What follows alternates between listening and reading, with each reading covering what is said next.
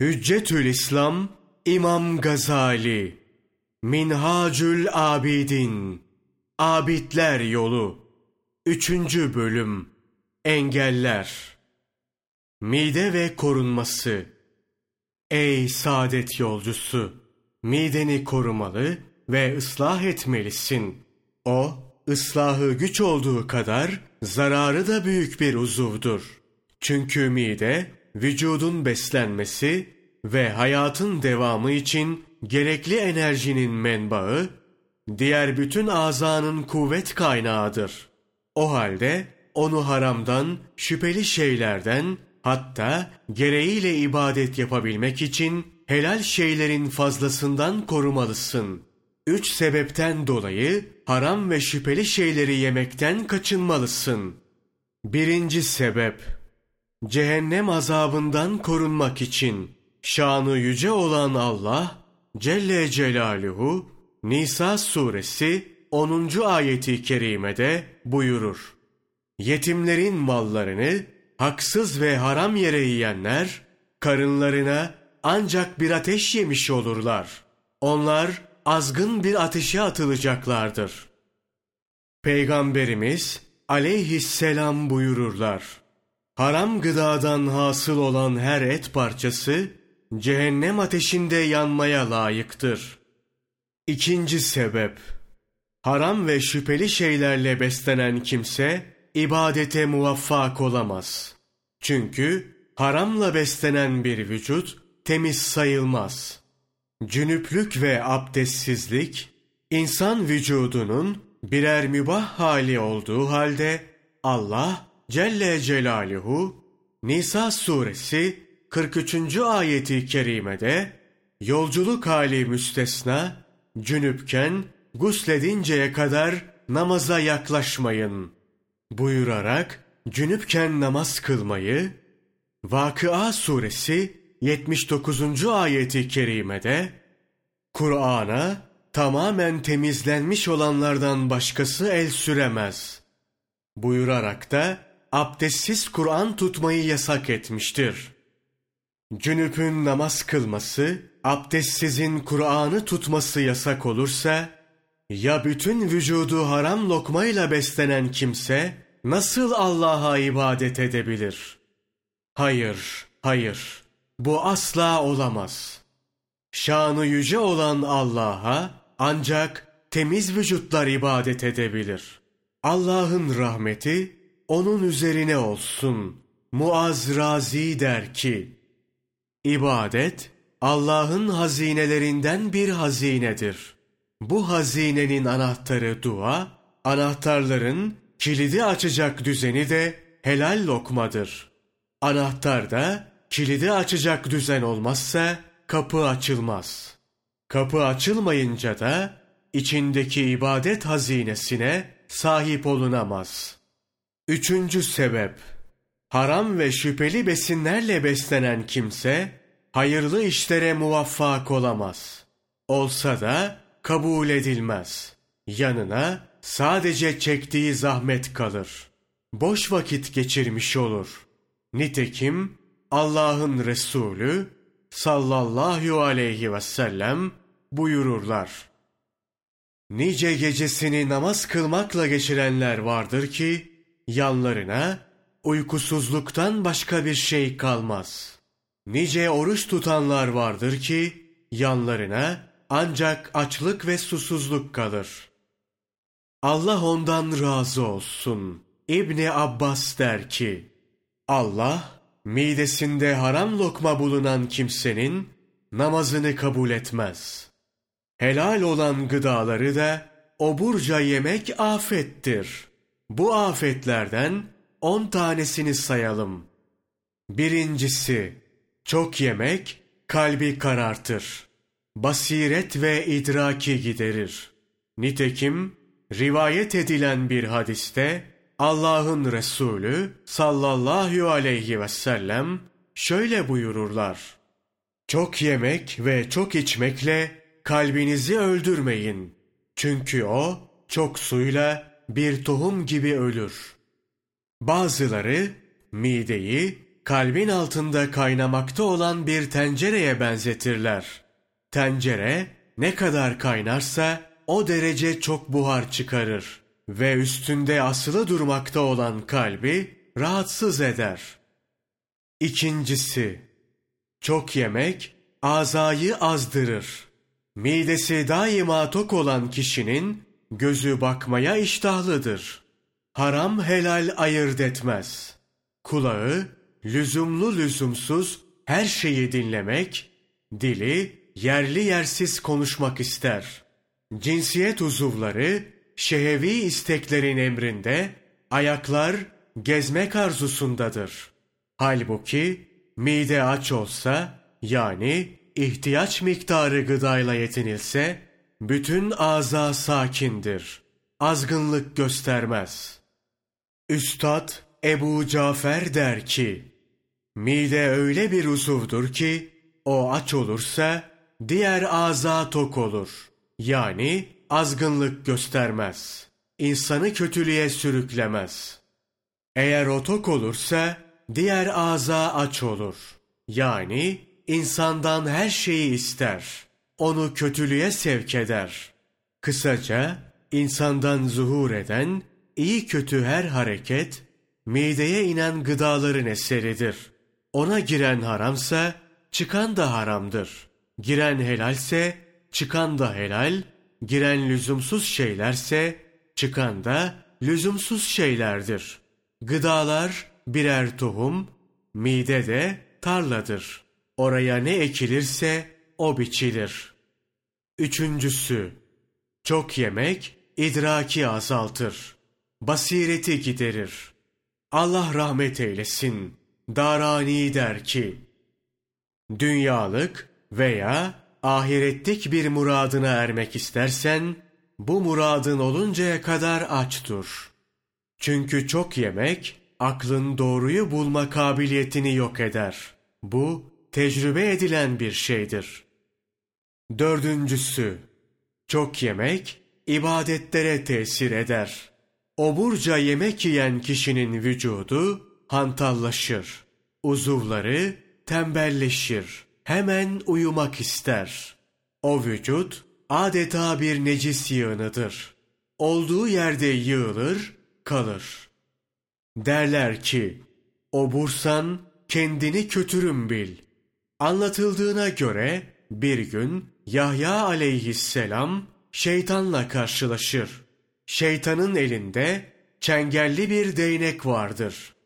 Aralarında şöyle bir konuşma geçer. Yahya aleyhisselam sorar. Nedir o elindeki? Şeytan cevap verir. İnsanları aldatıp doğru yoldan çıkarmama yarayan şeyler. Yahya aleyhisselam sorar. Beni aldatacak şey de var mı içinde? Şeytan cevap verir. Hayır.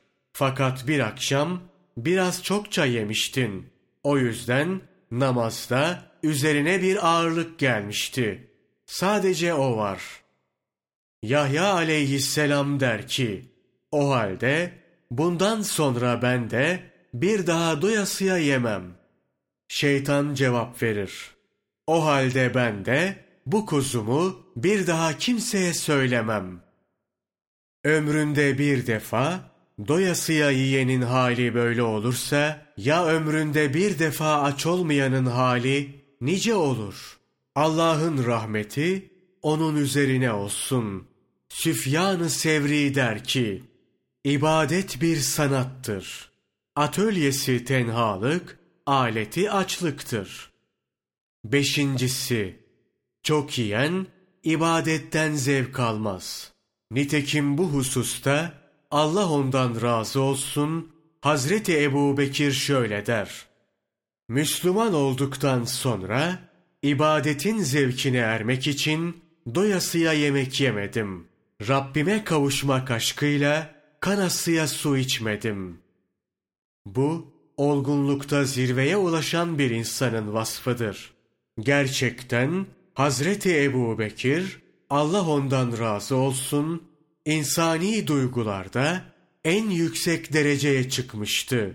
Nitekim Peygamberimiz aleyhisselam bir sözüyle buna işaret etmektedir. Ebu Bekir'in sizden üstünlüğü namaz ve oruçla değildir. O, kalbinde bulundurduğu güzel huylar sebebiyle sizden üstündür. Allah'ın rahmeti onun üzerine olsun. Darani şöyle der. Ben en zevkli ibadeti açlıktan karnım arkama yapıştığı zaman yaparım. Altıncısı, obur kişinin haram ve şüpheli şeyler yemesi ihtimali vardır. Çünkü helal rızık umumiyetle kifayet miktarı gelir. Nitekim Allah'ın Resulü, Peygamberimiz aleyhisselam buyururlar. Helal mal, bedenin kıvamına yetecek kadar gelir. Haram malsa çok çok gelir. Yedincisi, çok yeme, vücudu ve kalbi birkaç bakımdan meşgul eder. Gerçekten malın önce kazanılması, sonra hazırlanması ve yenmesi, daha sonra da vücut için faydasız olanların dışarı atılması gibi külfetleri vardır. En kötüsü de çok yemenin getirdiği hastalık ve sıhhatsizliklerdir. Nitekim Resul aleyhisselam buyururlar. Her hastalığın menşei tokluk ve oburluk, her ilacın başıysa açlık ve perhizdir. Allah'ın rahmeti onun üzerine olsun. Malik İbni Dinar'ın şöyle dediği rivayet edilir. Çok yemek sebebiyle helaya gitmekten Rabbime karşı haya ediyorum. Keşke Allah rızkımı ölünceye kadar ağzımda çiğneyebileceğim bir küçük taş şeklinde yaratsaydı. Çok yemenin dünyaya ve insanlara hırsla bağlanmaya, vakit kaybetmeye sebep olduğu da muhakkak. Sekizincisi, oburluk, ölüm anında ve kıyamet gününde büyük sıkıntılara sebep olur. Dünyada zevkü sefaya düşkün olanların, ölüm anında çok zahmet çekecekleri söylenir. Dokuzuncusu, obur ve zevk düşkünlerinin kıyamet günü sevapları az olur. Şanı yüce olan Allah Celle Celaluhu Ahkaf suresi 20. ayeti kerimede buyurur. Küfredenlere ateşin karşısına getirilecekleri gün denir ki, siz bütün zevklerinizi dünya hayatı içinde bitirdiniz. Safanızı sürdünüz. İşte yeryüzünde haksız yere kibirlenmekte ve kötüleşmekte olmanıza karşılık bugün alçaltıcı bir azapla cezalandırılacaksınız.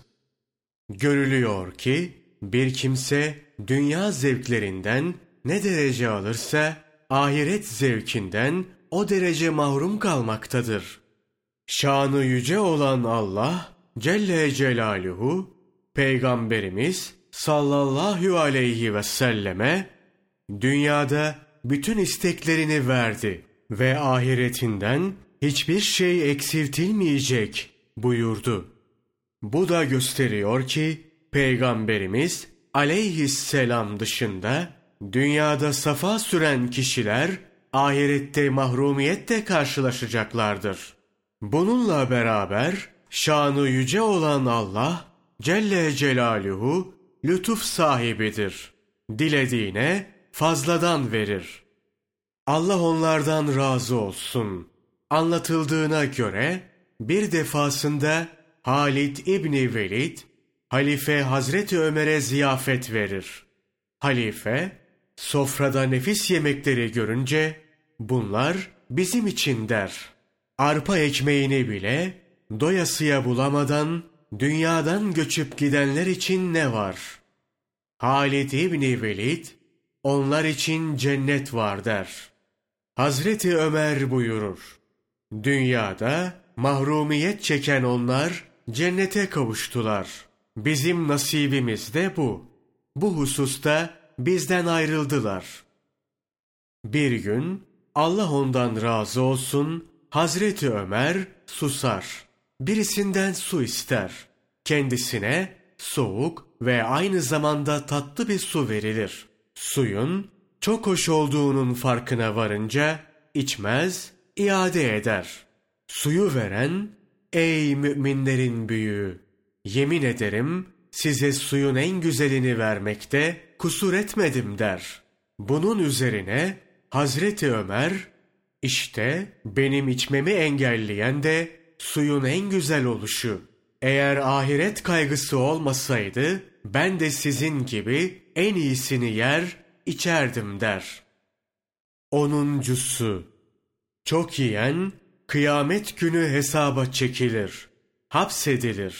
Harisçe midesine ve dünya zevklerine düşkünlüğünden dolayı tekdir edilir. Bedenin ihtiyacından fazla olarak aldığı gıdalar helalse hesaba çekilir. Haramsa cezalandırılır. İşte midesine düşkün olanların maruz kalacakları on afet bunlardır. Aklı olan bunların bir tanesiyle bile yola gelir. Ey Allah yolunun yolcusu! Haram ve şüpheli şeyler yiyerek azaba uğramamak için midene indirdiğin gıdalara çok dikkat etmeli, helal olan şeyleri yemekte de ifrada kaçmamalısın. Gıdaları şehvet ve taşkınlık düşüncesiyle değil, Allah'a ibadet edebilme niyetiyle almalısın.''